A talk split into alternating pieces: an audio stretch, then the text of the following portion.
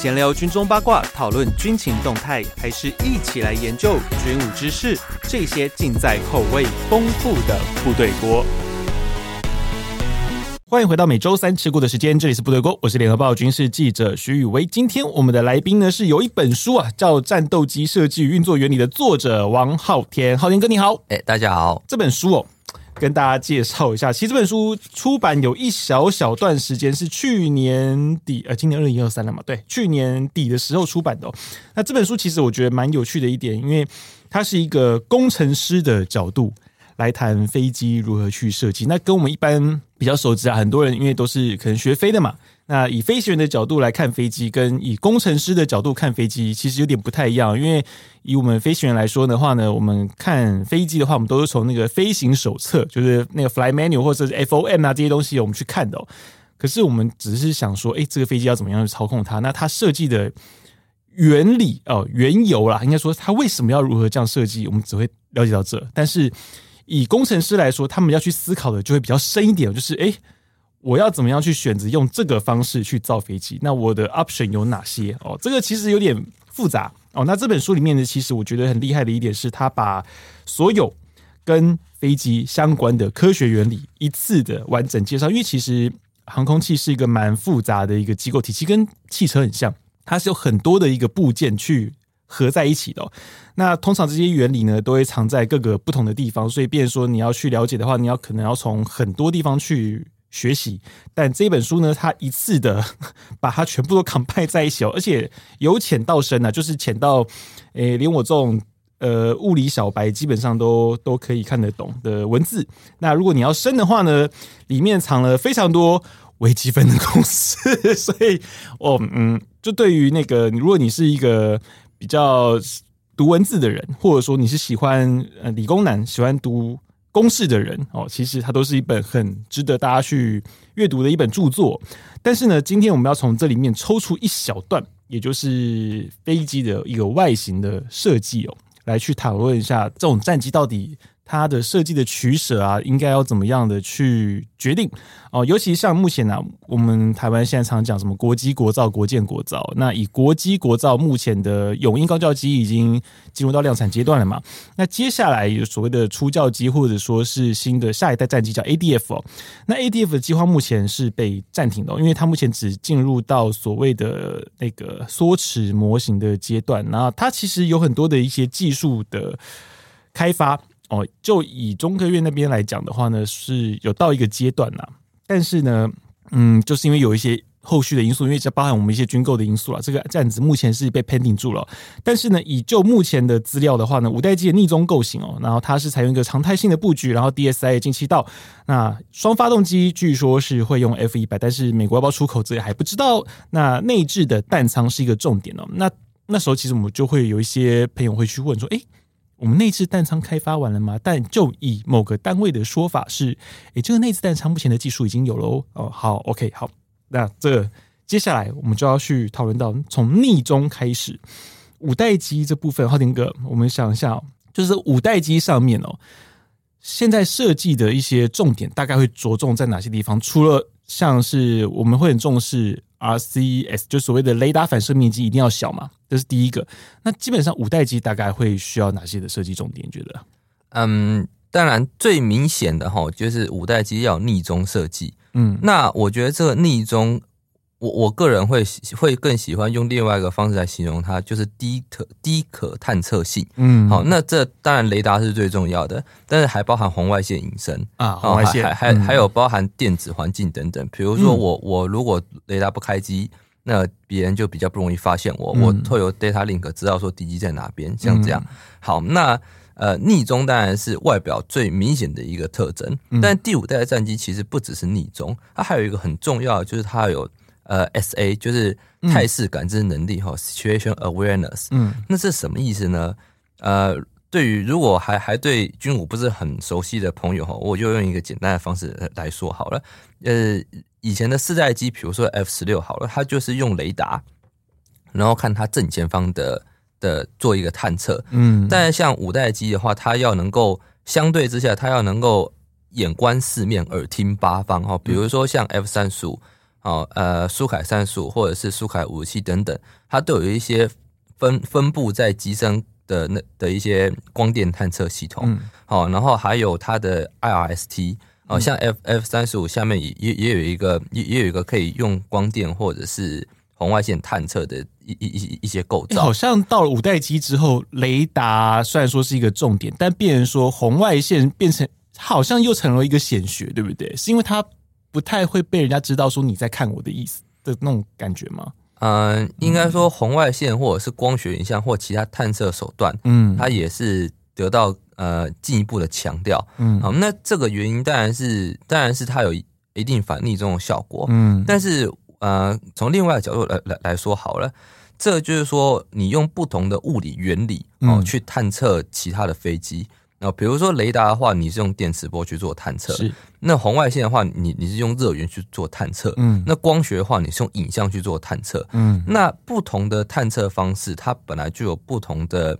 呃优势跟劣势。那如果我可以用多重的方式去做探测，比如说我今天用雷达去扫射敌机，嗯，那我用呃红外线 IR IRSD 去看，或者是我用可见光去看，那我就可以把我收集到的资料进行比对啊，或者是。呃，有有些战机它可能是比较逆中的，那雷达比较不容易发现它，那热源可以就是截长补短，或者是有时候也可以用光学啊，光学的话你就可以做进一步的，比如说呃敌我识别像这样，所以说我用呃不同的手段哦去做探测，那这样子各个的优势劣势都可以呃进行一个互补。嗯，那五代机的话，就是它有像这样子一个各种不同的探测手段。而且就雷达来讲，它也是用 AESA 雷达，所以说它的探测能力也大为增强。所以整体而言，我可以说它的对于周遭战场环境的态势感知能力变得非常强，就很敏感的概念哈。对对对，它可以，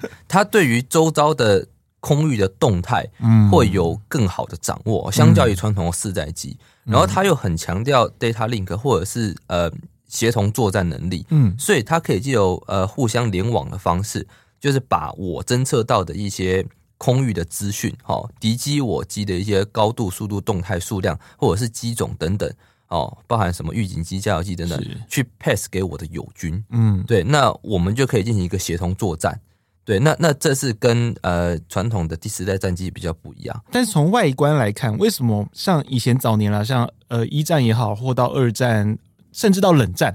你那时候可以看战机的外形，可以说真的是。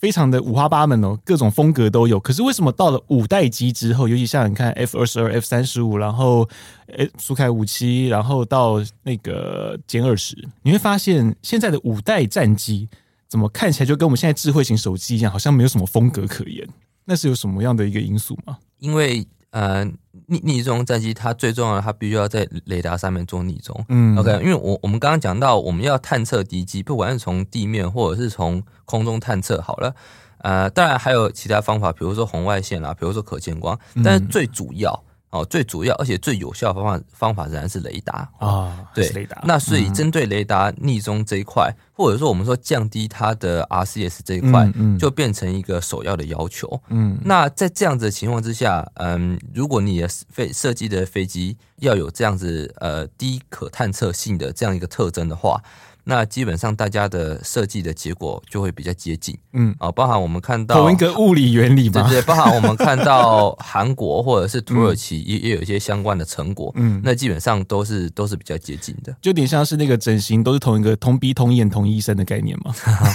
呃，我我我们我们这样说好了，飞机的外形设计好了，嗯、外形设计那最重要当然是空气动力学，是。那。所以气动外形是一个考量，那第二个是结构考量。比如说我展弦比高或我展弦比低，就是我的机翼细长或粗短会对它的结构产生影响。是，所以我的气动外形也要有结构考量。哈，那在第四代战机以前，就是气动跟结构这两个考量。嗯，但从第第五代战机开始要考虑逆中，嗯，那这些这这个就相当于是电磁考量，是。对，因为我要怎么样达到逆中？那那我们要先从源头说起嘛，嗯、我们是用雷达去探测敌机，嗯，对不对？那所以雷达它作为一个通讯系统，它它广义上来说它也是一个通讯系统，嗯，那这个电磁波的性质，我们就要有很基础的了解，嗯，才知道我们要怎么样去设计才能降低它的雷达反射的一个回波的一个讯号的能量。嗯、那所以说，变成说，除了之前的气动还有结构之外，第五代战斗机它还还要有逆中考量，嗯、就是电磁考量。所以就是气动、结构跟电池这这三大考量，去决定你飞机的整个外形。那嗯，当然我我们的飞机要要要兼顾各个性能。那比如说它有一定的机动能力哈，是我所谓机动力不是。还没有到大家讲的什么超机动或向上推力，然后首先就是它要能够超音速，嗯，哦，它要能够超音速飞行，它不能是一架次音速的飞机，对，因为你要是战机就必须要超音速了嘛，对啊，现在作战需求都会讲，对啊，对啊，等等，还有你要有一定的灵活性，哈，就是至少不能比 F 一零四差啊，大概是这个概念，或许像 F F 十六那个样子，好，等等，那包含还有还有一些呃，包含内内置单舱等等这些这些设计，所以当你把这些设计都兜在一起的时候。那长出的外形基本上就会大家都会比较接近一点点，这是这是因为这样，因为你要同时符合很多要求嘛，气动结构还有电池的逆中，那还还有一些啊要要能够超音速啊，那那个飞行性能也不能太差啊，那等等等这些全部要求都在一块，选择就少了哈。对啊对啊，大家最佳化出来的那个结果就会比较有点像。对对，可是我就会好奇，因为其实像以逆中战机来说啦。比较早期的像 F 幺幺拐，我想应该很多军武迷应该都会知道这一架飞机，它长得就是一个非常反社会人格的感觉哦，它就长得很畸形，然后也是因为这样子，变成说他当初非得就是要搞所谓的 fly by wire，嗯，你一定要这样做，因为它的造型就是一个先天。根本就是个会飞，很多人评论它是，你怎么会飞得起来这种东西？可是为什么当初的这种逆中外形要搞得这么外星人的样子，到现在可以做的这么平滑？哦，像 F 二十二、F 三十五，你可以看到它都做的很平滑。可是像 B two 也是很平滑，可是 F 幺幺拐它就是一个长得很有棱有角，根本就是一个，你觉得它从哪里生出来的一个东西？这种变化是因为雷达技术的变化吗？还是说是因为现在空气动力学？诶，逆中的涂料，或者说其他的一些技术，造就了我的飞机，我可以比较让步给空气动力学这样这样子的情况。呃，其实这这是因为其实是电脑运算能力的进步哦，就是在 F F 幺幺七那是很久之前的逆逆中、嗯、逆中飞机，那那那个时候，嗯，因为我我们要如何计算？一架飞机的 RCS，嗯，那这是一个问题嘛？嗯，那比如说它有很多的呃棱棱角角，很多的平面是。哦，这样这样组起来，那我们就可以把这些平面造成的反射，嗯，以及以及绕射，嗯。的这个效应，这样呃总的一个估测，嗯，对，那那就知道它的 RRCS 是不是够低，符合我的需求，嗯，但是这牵涉到很复杂的运算，嗯，对啊，在那个年代还没有办法进，还还没有现在这么强的电脑，嗯，所以那个时候就只能比较简单一点，就是好，那那那就是这几个。前面这样这样搭在一起，对。但是后来我们可以像 B two 或者是 F 二时以后，我们可以更仔细的去算，算算说好，那这架飞机我要怎么细部怎么设计，然后它最后 overall 来看，它的它的 R C S 会在某个方向或某个波段的 R C S 会是多大？嗯，对。那那我们就可以设计的更细致，那也比较符合空空气动力学。那像您刚刚提到，就是说，呃，F 幺幺七它要它要用 fly by wire 这个事情。嗯，我就就是我刚刚说了，我们一架飞机要考虑气动啊，也要考虑逆中，这两个都要考虑逆中。那当 F 幺七的来讲，哦，它如果它的外形设计比较着重在逆中的话，那它在气动这块可能就不是那么可以兼顾。也就是说，从空气动力学角度来看，它就是一架很难飞的飞机。对，那一架很难飞的飞机，我们又我们又想要去呃操作它，嗯哦，飞行它。那怎么办呢？那我们就用 fly by wire 去帮助我们飞行员去操控。就如果我们像以往在机，我们直接人去操控的话，那它就很难飞。嗯，但是我们有 fly by wire，有电脑去帮我们进行一些更细腻的舵面调节、修正，还有还有更灵敏的这个配平的一些调整。哦，让让那那那就让它可以嗯更好的飞行，或者说它本来就不是那么好飞，但是借由这样子一个。电脑一个帮忙，嗯、我们就可以让它更好的飞在天空。其实这跟 F 十六有点像，F 十六它就是那个所谓先天不稳定，或者是说放宽镜稳定设计。是对。那像为了解放出更大的灵活性，嗯，我我们将飞机设计的比较不稳定。嗯、那飞机设计也比较不稳定，我就不能像以前 F 五一样哦，用机械系统用用用人人去操控它。嗯。对，这样因为因为我飞行员一直带杆，我我的我的速度哈，嗯、我的反应速度跟你用你接一个电脑，然后电脑一直输入指令，那当然是差非常多，对吗？所以像 F 十六这种比较不稳定的飞机，我如果可以借由电脑帮忙的话，嗯、那那是不是电脑去调那个舵面？就可以一、嗯、就可以很灵敏，一直调，一直调，它那个频率可以调得很快，就它平宽很宽，嗯，然后它的它对于舵脚那个几度那个精细的控制，这也是我们人类没办法达到。对，我们的我们的手速终究赢不了电脑的速度啦，对，跟反应速度，而且人会疲劳。对，嗯，尤其是像液压系统，因为其实人是要施力的哦。那个时候其实好了，你这样飞一个小时下来，那个手应该已经抽筋了。对啊，对，应该是这样。可是我接下来我就从这种逆中战机的一个设计，尤其像你看到逆中战机之后，已经没有双尾舵，因为其实尾舵是个非常大的雷达反射体哦。我们就会看，哎，这种各种不同的翼面布局，到底怎样左右了一个战机的设计发展？其实我想，因为你会发现有些设计到底是这个国家的工程师他们的癖好，还是说是他们的习惯，或者说是他们觉得这个就是一个比较好的一个发展，我就觉得很有点好奇。因为你看，像瑞典的 J 三九和歼二十，它就是很标准的压抑布局。然后苏凯三十、三三、三四也是一个压翼布局，但是它是一个三面的，我就是它有一个前面小压翼，然后主翼和后面的水平安定面。然后到 F 二十是常态布局，然后 F 十四、F 幺幺和 B one 是可变翼设计。其实这种飞机的翼面设计哦。我们可以看到很多种，尤其像战机，它就真的蛮丰富的，跟那种民航机很单调比起来，其实差很多。那这种翼面的设计去取舍，怎么去决定？那他们是有怎样的一个考量吗？我们先以以歼二零来说啦，因为以很多的不管是军事评论的也好，怎么样之类的，很多的网友评论也好，就总认为说歼二零的设计是个落伍的设计。我就觉得好奇，诶，压抑真的就是在逆中上面是比较落伍的设计吗？我个人并不认为哈，因为我觉得，嗯，压抑我我们可以说它是一个不利于逆中的因素，是。但是你要你要你要在讲这件事情的时候，你必须看程度哦。比如说，它如果造成非常大的一个破坏逆中的效果，嗯、那我们就可以像大家呃常常在流传的这样说，我说它破坏逆中，嗯。但其实如果差异没那么大的话呢？对不对？那那那这就要看你这架飞机它的逆中是要逆中到什么样的程度。嗯，好，我们要用 B 二的的标准来看哈，说除了 B 二之外的其他都都不合格啊，或者是我用 F 二十二标准来看。我举个例子好了，如果我们用 F 二十二的标准来看，然后认定 F 二十二那样才算是逆中上面的及格的话呢？那 F 三十五我们也可以评论是一个不及格的产品。对，F 三十五我也有很多 细部，我可以开始指指点点说啊，这个地方不太好，啊，那个地方不太好，嗯，这样这样子。那歼二零的话，我觉得采用压式布局是嗯工程师的一个整体考量，是他对这架飞机的整体考量。所以逆中其实这方面其实没有那么严重，而且会破坏逆中的东西哈，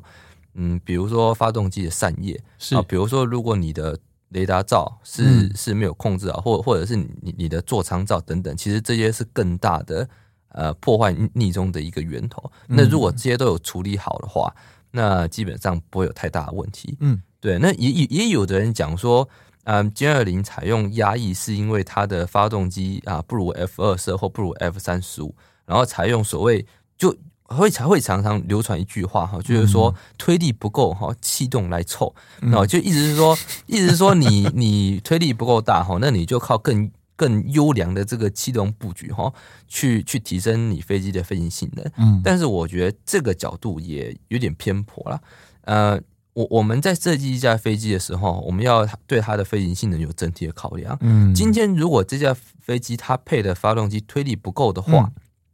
那我们的标准做法就是直接把这架飞机当 size，把它做小一点点，让你的推重比仍然是合格的。嗯，对。那这个最有名的、最有名、最有名的例子就是我们的 FCK One，就是直接把整架飞机做小这样。是。那至于气动外形，我觉得当然不同的气动外形它会造成不同的飞行性能。嗯，对。但是并不是这么单一的，是说那那那我就靠更。所谓更好的这个气动外形的设计，来来来弥补我发动机的不足。那那照照这样讲，美美国他们有更强大的发动机，那它采用更好的所谓更好的气动外形设计，不就是再更上一层楼？那其实上不是这个样子，而且气动外形也没有所谓的谁好谁坏。啊，一架飞机的气动外形是工程师对这架飞机它的任务要求。哦，比如说在某个高度或某个飞行速度之下，好做怎么样的操作？比如说平飞、转弯或等等，或爬升等等。哦，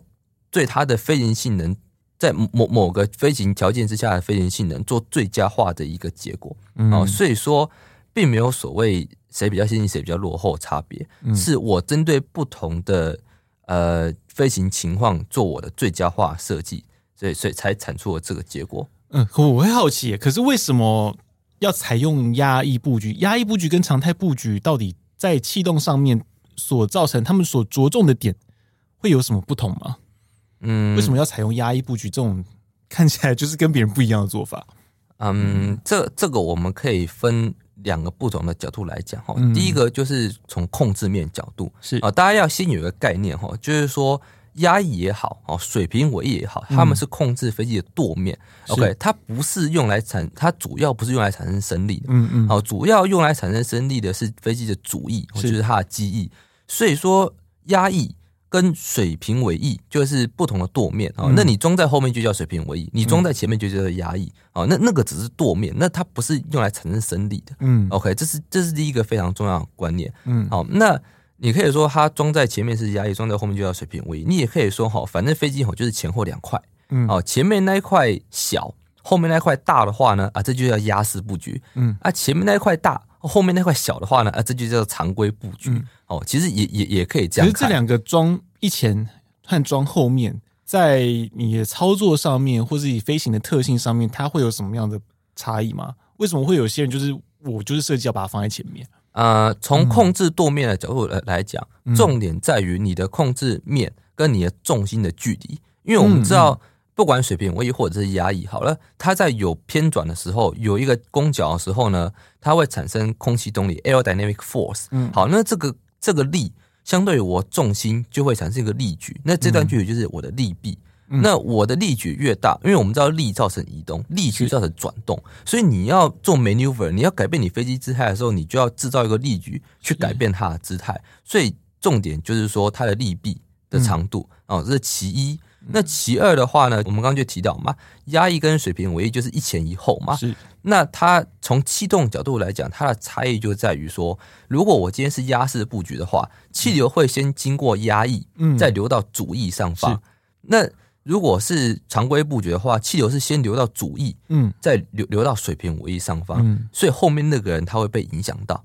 啊。比如说压抑来讲的话，因为气流是先流过压抑，再流过主翼，所以你飞机的主翼啊，看到的气流就是已经被压抑影响过的，嗯，对。那因为因为你是先流过压抑，再再带到主翼上方嘛，对。那这个影响可好可坏。那如果经过呃，巧妙搭配的话，这个影响是有利的哦，它可以产生增加升力的效果。嗯、那那这其实这跟边条翼或者是翼前缘延伸翼有点像，嗯、那它的原原理是类似的。那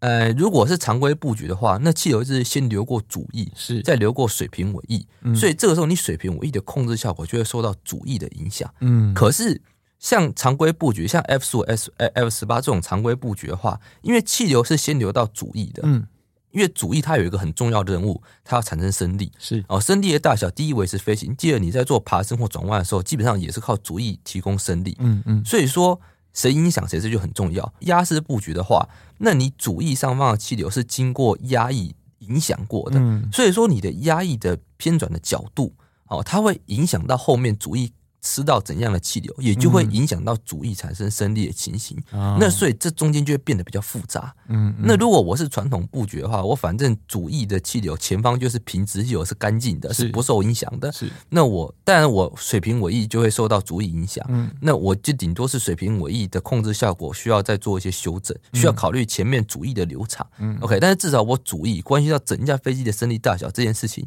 哦，它是不受任何影响，它前面是干净的。对，那所以。也也有一说，就是呃压压式布局要用到 fly by wire，它比较复杂等等，嗯、这也是因为这个原因，因为你的主翼的气流哦是流过压抑再流到流流过主翼，嗯，对，所以你主翼的气流其实是受到压抑影响的，嗯，对。那在如果我们有有士气的调控的话，那你压抑的角度。哦，压抑的流场配合到我后面主翼哦，这形成一个有力搭配的话，那那个是可以帮助主翼产生更多生力的。所以压抑的设计其实反而还比一般常态布局要考量的东西要来得多嘛？对，从飞控角度来讲，它更复杂，哦、因为因为它影响到主翼的生意，产生多大的生力，这对飞机的飞控来讲是一个非常重大的事情。嗯嗯、可是，像为什么俄罗斯会搞到说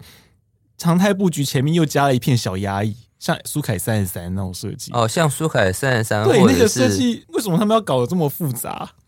嗯，这么说好了，嗯、就就从我刚刚最最一开始讲的，好了，嗯、我们要改变一架飞机的姿态，嗯，就是我们要制造一个力矩去造成它的转动。OK，、嗯、那我今天有压抑。哦，它是它是一种舵面，它可以制造力矩，对吧？嗯，那我也有水平尾翼，它也是一个舵面，嗯，我也可以制造力矩，对吧？嗯，甚至我的机翼跟副翼，我调整一下升力的大小，嗯，改变升力的作用点，就是压力中心的位置，它也可能对重心造成力矩，嗯，那所以说，像苏凯三十或者是苏凯三十三这样的设计，它就是说我用更多的舵面去操纵飞机，哦。呃，大家可以把它想象成就好像那个八爪章鱼一样哦，就是它那个控制面很多，嗯，对不对？那这可以让它更灵活。但是大家，但是我我刚刚讲，嗯，所有的设计对，都是都是都是没有说谁是绝对好，谁是绝对坏。嗯、哦，像像这次更灵活，没错，嗯。但是为什么苏凯三十五最后不用了？嗯，它没有压抑的嘛，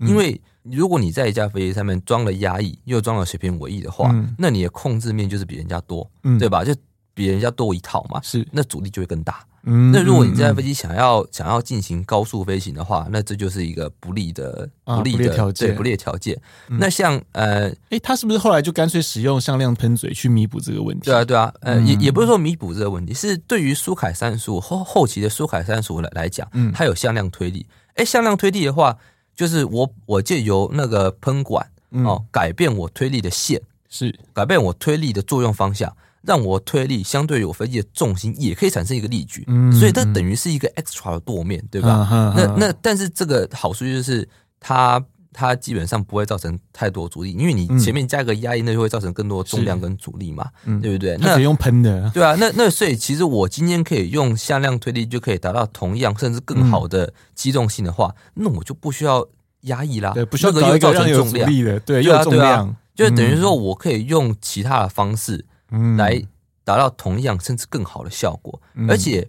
呃，像苏凯三十的的压抑哈。跟苏凯三十五的向量喷嘴哈，嗯，他们其实还有一个还有一个很重要的地方，这是向量推力跟传统舵面的差别。嗯，就是说传统的舵面，不管是压抑或者是水平尾翼，它都是气动舵面，也就是说我空气流过去，它会产生空气动力哦，然后进而用那个力去产生力矩嘛，对不对？去改变飞机的的的姿态。可是呢，像这种舵面的话，因为它是借由空气动力哦去产生力矩。那它就跟你的飞行速度有关啊。我们知道飞行飞机飞得比较慢的时候，舵效会变差。对你，因为你的动压就比较低，那你产生的 aerodynamic force 就会比较比较小，比较困难。除非你要打更大的角度，但是基本上来讲，你速度越慢的时候，你任何气动舵面，它的效果就会比较比较不好。对。但是像苏改三十五或者是 F 二十二那那样的向量推理来讲，只要我飞机发动机持续输出推力。而且他们的推力都很大，嗯，对，F F 二十二的 F 幺幺七发动机，跟个火箭没两样，对啊，对啊，跟跟那个苏改三十五的 L 四十一都，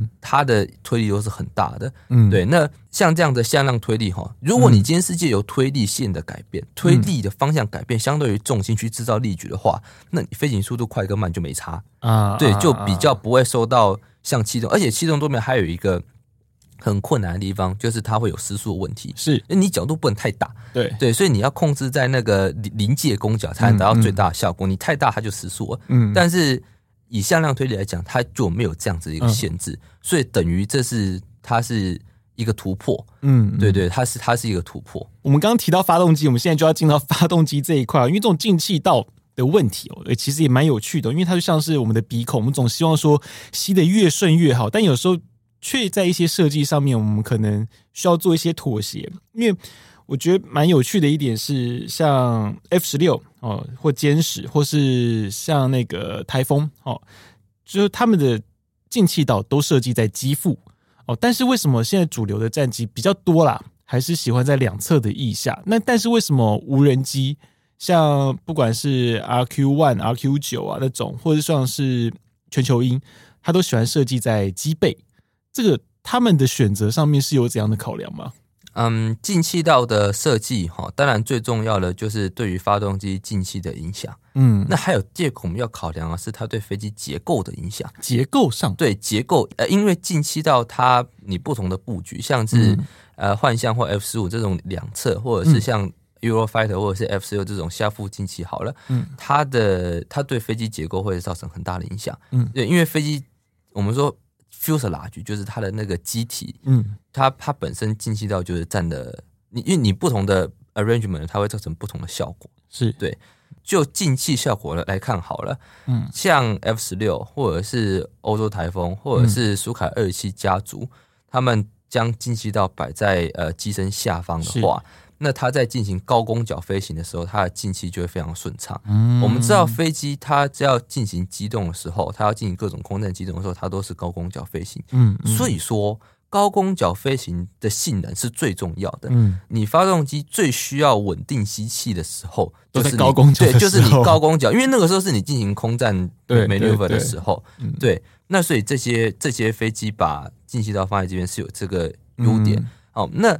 两侧进气的话呢，就是比如说，当你飞机在进行各种机动的时候，嗯，哦，比如说它爬升，然后它突然滚转，然后突然又偏航一下之类的，嗯、你你在做各种的 maneuver，只要它有偏航的这个运动分量的话，嗯、或者是有这个汽油分量的话，那你的机身可能就会造成遮蔽效果，导致你两侧就是有一侧会吸不到，对，有有点，哦、我不应该说吸不到，或者是有有点吸不到。对，那当然说吸不到是有点夸大，嗯，但是更标准的说是。你两侧的进气效果会不一样，嗯嗯，对，就是你两侧不平衡了，对，不，所以对于后面的两颗发动机来讲，它的工作状况就会造成出力可能也会不同了，对，这就是很麻烦的一件事情，嗯，对，但是两侧进气呢也是有好处的哈，那比如说我我举几个比较明显、比较夸张的例子哈，比如说像 F 十八 C，好，或者是哈法，嗯，或者是 F C K One 好了，你看他们的那个进气道基本上就是。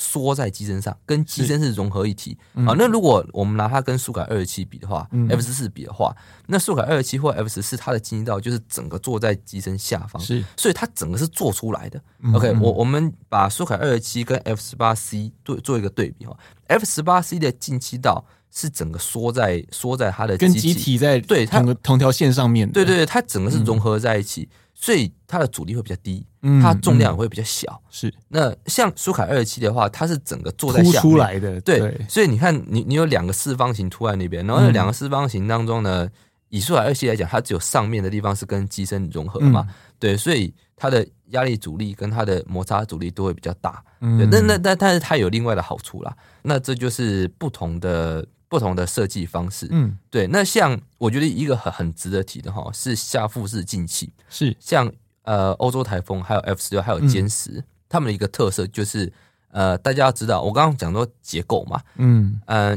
进气道哈本身它就是一个镂空，它是一个中空的结构，是，因为它中间是空的嘛，对。那像我我举个例子，像哈法它是舰载机，嗯，那我们知道舰载机降落在航空母舰的时候，它是要把整架飞机这样摔撞上去，对，对。那各位想想看哦，像哈法它降落的时候，它的鼻轮哦，它的前起落架哦，撞击到那个甲板飞行甲板上面的时候，这是一个冲击力，对不对？嗯、那如果是像欧洲台风那样的设计，然后我们把欧洲台风变成舰载机的话呢，嗯、那它的那个前起落架在降落。撞到甲板甲板的那一瞬间，嗯、它的前起落架是装在进气道那那个镂空的结构上面的，嗯、所以你等于是把这个力传到一个镂空的结构上面，那那就压扁了吧？那对，这从这从结构角度来讲，你可能就要把那个进气道做的特别的扎实坚固，嗯、那就用更多的重量。嗯、那我们我们就以哈法来说的话，好像像阵风战机，它在降落的时候，因为它是两侧进气。那阵风阵风战机呢，它的前起落架是直接接在机身上面的，嗯，嗯。对，所以说它在降落那一瞬间，它的前起落架是把它那个冲击力直接传导到它的机身的那个横条上面，嗯，对，就是直接传传到 fuselage。所以我只要把 fuselage 的那个横条做的坚固一点，嗯、一来它空战机动的时候可以做几个 G 的 maneuver 都没有问题，它的机身更坚固。对，二来是我降落的时候，我我的构造就是扛得住。对，我把那个鼻轮那个前几落架冲击力直接传到机身上面。那那像 F 十六哦，或者是欧洲台风，欧洲台风还好，因为它它有两个进气道，它中间有有一道隔板。像 F 十六。它中间那个整个是空的，对，所以你想想看，你今天如果降落的时候，你把你的那个前起落架狠狠砸在地面上，那它这整个力力的这个受力就就很有问题嘛，嗯、对不对？对，那所以我们知道 F 十六的一些后某某些型号，Block 好像四零嘛，我忘记了，反正就是它有中间它有加一个结构加强的一根杆子，嗯，嗯对。那那那个东西就是哦，那个我们有哎、欸，那那那个东西，那那那个东西就是做做做结构加强用，因为因为我刚刚说它是一个镂空的构造，是对。那你把前起落架哈，把把前轮装在一个镂空的下腹式起到正下面，那那这样不是所有力直接传到那上面？那那对，那那所以说，就是后来 F 六后后期型号，它就会加中间一根哦去做去做结构，对，去做结构的加强。对，那所以这也这从这是从结构角度来看这个不同进气道的一个差别。嗯，哦，那还有就是说比较特别的啦，是像像幻象，幻象它是有一个进气锥，对，进气锥，对，或者是可动的吧，对不对？对对对，或者是 SR 七十一，哈，这是更明显例子。等等，或或者是像。F 十五，F 十五它的进气道，它上方它那个隔板可以动的，对，是可以调，是可以调它的那个角度的。嗯，哦，那等等等等，这些设计它的它是为什么呢？因为呃，大家有一个很重要的观念，进气道不是吸气而已，它不是把气吸进来，嗯，哦，它是我们把空气哦从进气道进来，嗯，到送到发动机，我我的发动机正前面这段过程，我是要让它减速。并且增加它的压力，所以它，所以我们要把进气道哦整个通道视为一个将气流进行一个预处理的过程。我先预处理好，然后再丢给发动机进行后面的事情。不是把空气送进来就好？对对对，不是纯粹是拉拉一个管道这样子。嗯对。那嗯，我们刚刚讲的这的这些战斗机都是可以进行超音速飞行。那超音速飞行就是一个就有一个很重要的东西，就是它会产生震波。嗯啊，对。当一般来讲，进行超音速飞行的时候，机手、机鼻会产生一道震波。嗯，对。那空气经过超音速的气流经过震波以后，震波是一个所谓 shock wave，哦，它是一个爆炸式的压缩的一个东西。嗯，那经过震波以后，气流会减速，它的压力会上升。嗯，OK。但是万一在这个情况之下，哈，因为它经过机鼻制造的那个 shock wave 啊，进行一轮减速之后，万一它还是超音速怎么办？嗯，那它就会继续往进进气道流。嗯，那在流到进气道进气口的那个时候呢，嗯、我们进气口哈，它的那个设计，它的那个外形，geometry 都是经过特别的精心去设计的。它会在它的那个进气口再进行再产生几道震波，可能一道，可能数道震波。嗯，那这几道震波会再将气流再度减速，再度加压，嗯、对不对？那它它在它在这样进来的时候呢，它就会减速到次音速，嗯、最后它从整个进气道这样不断往里面流，流到我们发动机的时候呢，就已经是密度更高哦，但是已经是速度更低，已经是次音速的气流，嗯、那就可以给我们发动机做后续的操作。嗯、对，那我刚刚讲的进气道这个地方，在不同的飞行马赫数下哈，我们讲超音速，不同的飞行马赫数下，那你的进气道的截面积哦，还还有还有它整个的外形，如果可以。根据不同马赫数一直做最佳化调整的话，那当然是最有效率的。嗯，那像那个幻象的那个进气锥，或者是 F 十五，它上面的一个隔隔板可以调控，这些东西就是调控，调控它那个震波形成的那个数量跟是跟整个震波的形状该是怎么样形成，嗯，那才会让它在比如说呃一点二马赫哦，一点六马赫、二点五马赫那个情形一定是不一样的。欸、那 DSI 进气道也是这样的原理吗？嗯，DSI 进气道是它，它那个是说，嗯，它是一个妥协设计的，嗯、就是它是一个固固定的，嗯，OK，它是一个固定，它是不可调，它跟 F 十六一样是不可调的，哦，所以它在一定的马赫数下，它的进气效果都还可以，嗯，对，但是超过两马赫以后就不行了，所以 DSI 进气道设设计的。就是如果这架飞机的进气道设计成 DSI 的嗯。棒式进气道的话，有一个鼓包在那边的话，嗯、它不适合两马赫以上的飞行哦，哦。那因为我们讲进气道哈，因为机身会有边界层气流，就是气流会附着在机身上面，嗯嗯会有会有很薄的一层。那边界层气流是速度是比较慢的，嗯，对。那如果我们把它吸进来的话，那你吸进来的空气就会有。比较慢的一区，嗯，跟平常跟跟自由流 free stream 的一区，嗯，那这造成说你的进气的等于是不均匀的，速度不太一样，所以进气道都会有一个隔板，它的那个进气道是跟是跟机身是隔开的，会会区区。Mirage 就很明显，对不对？就那个进气锥就是跟我的机身是隔开来，对对，那个缝就是为了这个目的嘛。对对对，其实大部分的战机都有这个缝。对，那那有有这个缝的话，对，那那那有这个缝的话，它就不会吸到边界层气流。对，那但是说有这个缝的话，就会造成说，第一个我结构变重嘛，对不对？因为我做成融合成一体，那当然是比较轻的，对，而且。嗯，除非像 F 二四那样有经过特别的处理，就是那个棱角都有对齐哈，嗯，不然的话，这个这个缝也可能会造成雷雷达反射的的截面积的增加。嗯嗯，那所以说，像 F 三十五开始就有有些飞机就会采用 DSI 进气道，嗯，那那个东西就是说，它就用一个鼓包设计，然后呢，那个机身的边界层气流流到那个鼓包以后呢，它就会这样顺势往上往下这样排掉，这样它就不会进去。对，那等于是说我减轻的结构重量，然后我也。呃，更利于逆逆中的效果，对，但是，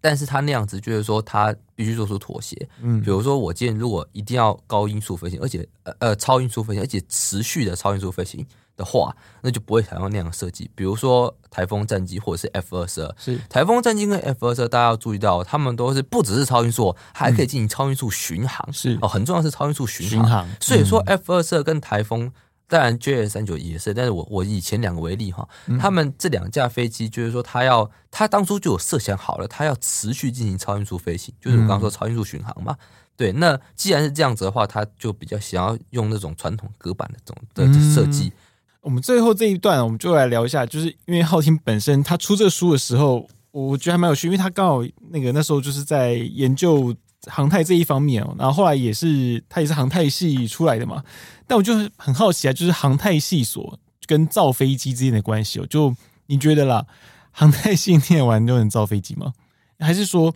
今天因为以航空器的发展到现在，其实都蛮复杂，跟毕竟小时候那种呃，或者说呃一战啊、二战那时候就是木头造飞机的时代，其实已经完全不一样了。现在飞机的各个系统面其实都。非常的先进，非常的复杂。那你觉得航太系啊，就出来哦，大概跟去造飞机之间，你觉得还差了有哪些距离？嗯，我觉得如果简答这个问题的话，嗯，那航太系如果如果你有认真上课，你不是应付拿拿学分就走的话，有有真的想要学习的话，那你的确会学到如何造飞机。但我所谓的造飞机，是造像那种。瑞渊无人机这种比较小的，嗯嗯、或者是，或者是顶多顶多哈，就像大家之前看那个宫崎骏那个电影那个风起那个电影哈，嗯、就是像坐坐那种比较初级的飞机，像像教练机或者是像二战的那那种飞机，嗯，好，那那如果说像现在这种超音速啦、什么逆中啦这种，这当然不可能哈。嗯、那还有第二个是所谓所谓造飞机的概念，其实不是全部都有你一个人设计，哦，是说做一个。系统整合的角色是，也就是说，我不可能连引擎都要我自己设计，那那那那不是一个人可以解决的。好，是说好这个引擎，然后我要怎么样基本的气动外形的 layout，嗯，然后我要搭搭载多少燃油，才才可以达到我的航程或续航力的要求。嗯，那我的起落架呢？我的结构强度要大概要怎样？那还有我的导航设备，我我的控制系统，我的各种，比如说液压系统等等各种重量，反正。就是说有很多产品可以给我选哦，那我就把这整架飞机就好像各位组装电脑电脑一样，就是自己去选嘛哦，这个这个 CPU 哦，然后配这个 RAM，然后配这个这个主机板，然后荧幕上这样兜起来。我们航太系毕业的航空工程师会的东西，就是完成兜起来这件事情。嗯，对，那各位不要觉得说啊，不过就是组装而已。诶、欸，没有那么简单，因为因为因为一架飞机它有各个系统，是，那你要把它兜起来，就是你要让他们能够呃形成一个有机体，互相协调的运作，嗯、那这个是需要对整架飞机有各个各个面向都有一定程度的。哦，说到这一点，就让他想到，因为那个 A 三二零啊，Airbus 的 A 三二零，就是他换了好几代嘛，到现在是 A 三二零 Neo 了嘛。嗯，我觉得他们现在会不会很后悔，说当初为什么要选 GTF 发动机？其实这个这个有时候，诶、欸。做航太出来的，因为他们就是要做很多的选择，像您刚刚有提到，就是你要在很多的系统里面，你要去选择哦，我今天要产制一架飞机，我今天要执行这个专案的时候，我要去选择哪些的系统来搭配进到我这个专案里面，然后我可能想说，哦，这个东西对我来说是最好。我想当初因为 GT 的发动机它的那个行星齿轮很有名嘛，就它那个减速的变速箱哦，全全齿轮的设计，那时候算是一个很大的一个创举哦，这个我觉得 这搞不好可以谈一集哦，但那时候呢。他们觉得，诶，这个东西未来是个趋势。然后对于 PW 来说啦，我说就觉得哇，这是一个创举。然后 A320 Neo 就采用这个发动机，就后来发现里面有一些材料科学的问题，哦，有些粉尘的有些问题，然后弄得现在这些飞机全部都要停飞，然后检修，然后确定可以了才能再回到它的飞行线上面。然后就造成了一个很大的影响，包含像那个雷神自己的股价也被搞得乱七八糟。那其他航空公司的营收也是也是被弄得乱七八糟，所以。航太系啦，这样你们这样，如果说执行这样子的专案来说，会不会变成说你们要懂的东西，其实会比你们在学校学习的时候又更复杂？嗯，当然这样讲，我们在学校是比较偏向学术，嗯、比较偏向理论，而且都是基础的理论。嗯，比如说大学四年能够学的东西。基本上是有限的，嗯，那当然不可能，就是比如说像我们航太系的同学好了，嗯、我们我们也没有造过飞机啊，我们也没有开过飞机啊，嗯、我们也没有去汉翔上过班啊，嗯、对不对？所以等于说说什么都都不会嘛。但、嗯、但是就是应该说在，在在这个航太系的训练，可以让我们对，比如说对结构、嗯、对热、对流、对控制都有一一些基础，都有一些了了解。那将来我们在做一些整合，或者是我们进行什么地方，就是到到那地方更深入钻研的时候，我们对整架飞机的整个布局会有一个更完整的一个 overview。嗯，对。那像您刚刚提到的那个 A 三四零呃 A A 三二零的的的那个问题，嗯，那那我就想要分享一下，我我是有听过啦。就是我们在讲飞机设计的时候，有一个很重要的概念。但理论上，我们刚刚讲那些理论，什么算最大推力啊，算升限啊，算最大速度，算航程啊，然后油料耗油率啊，哦，发动机推力，那那个是性能的部分。是。那我现在讲，除了我们那些很物理、很数学的计算，嗯，还还有一个概念哈，是呃。叫做 RMS，嗯，啊，所以 RMS，R 代表 reliability 是可靠性，可靠性；M 代表 maintainability 是可可维护性，就是易于维护性；是 S 代表 safety 就是安全性。对，那这三个，嗯，可靠、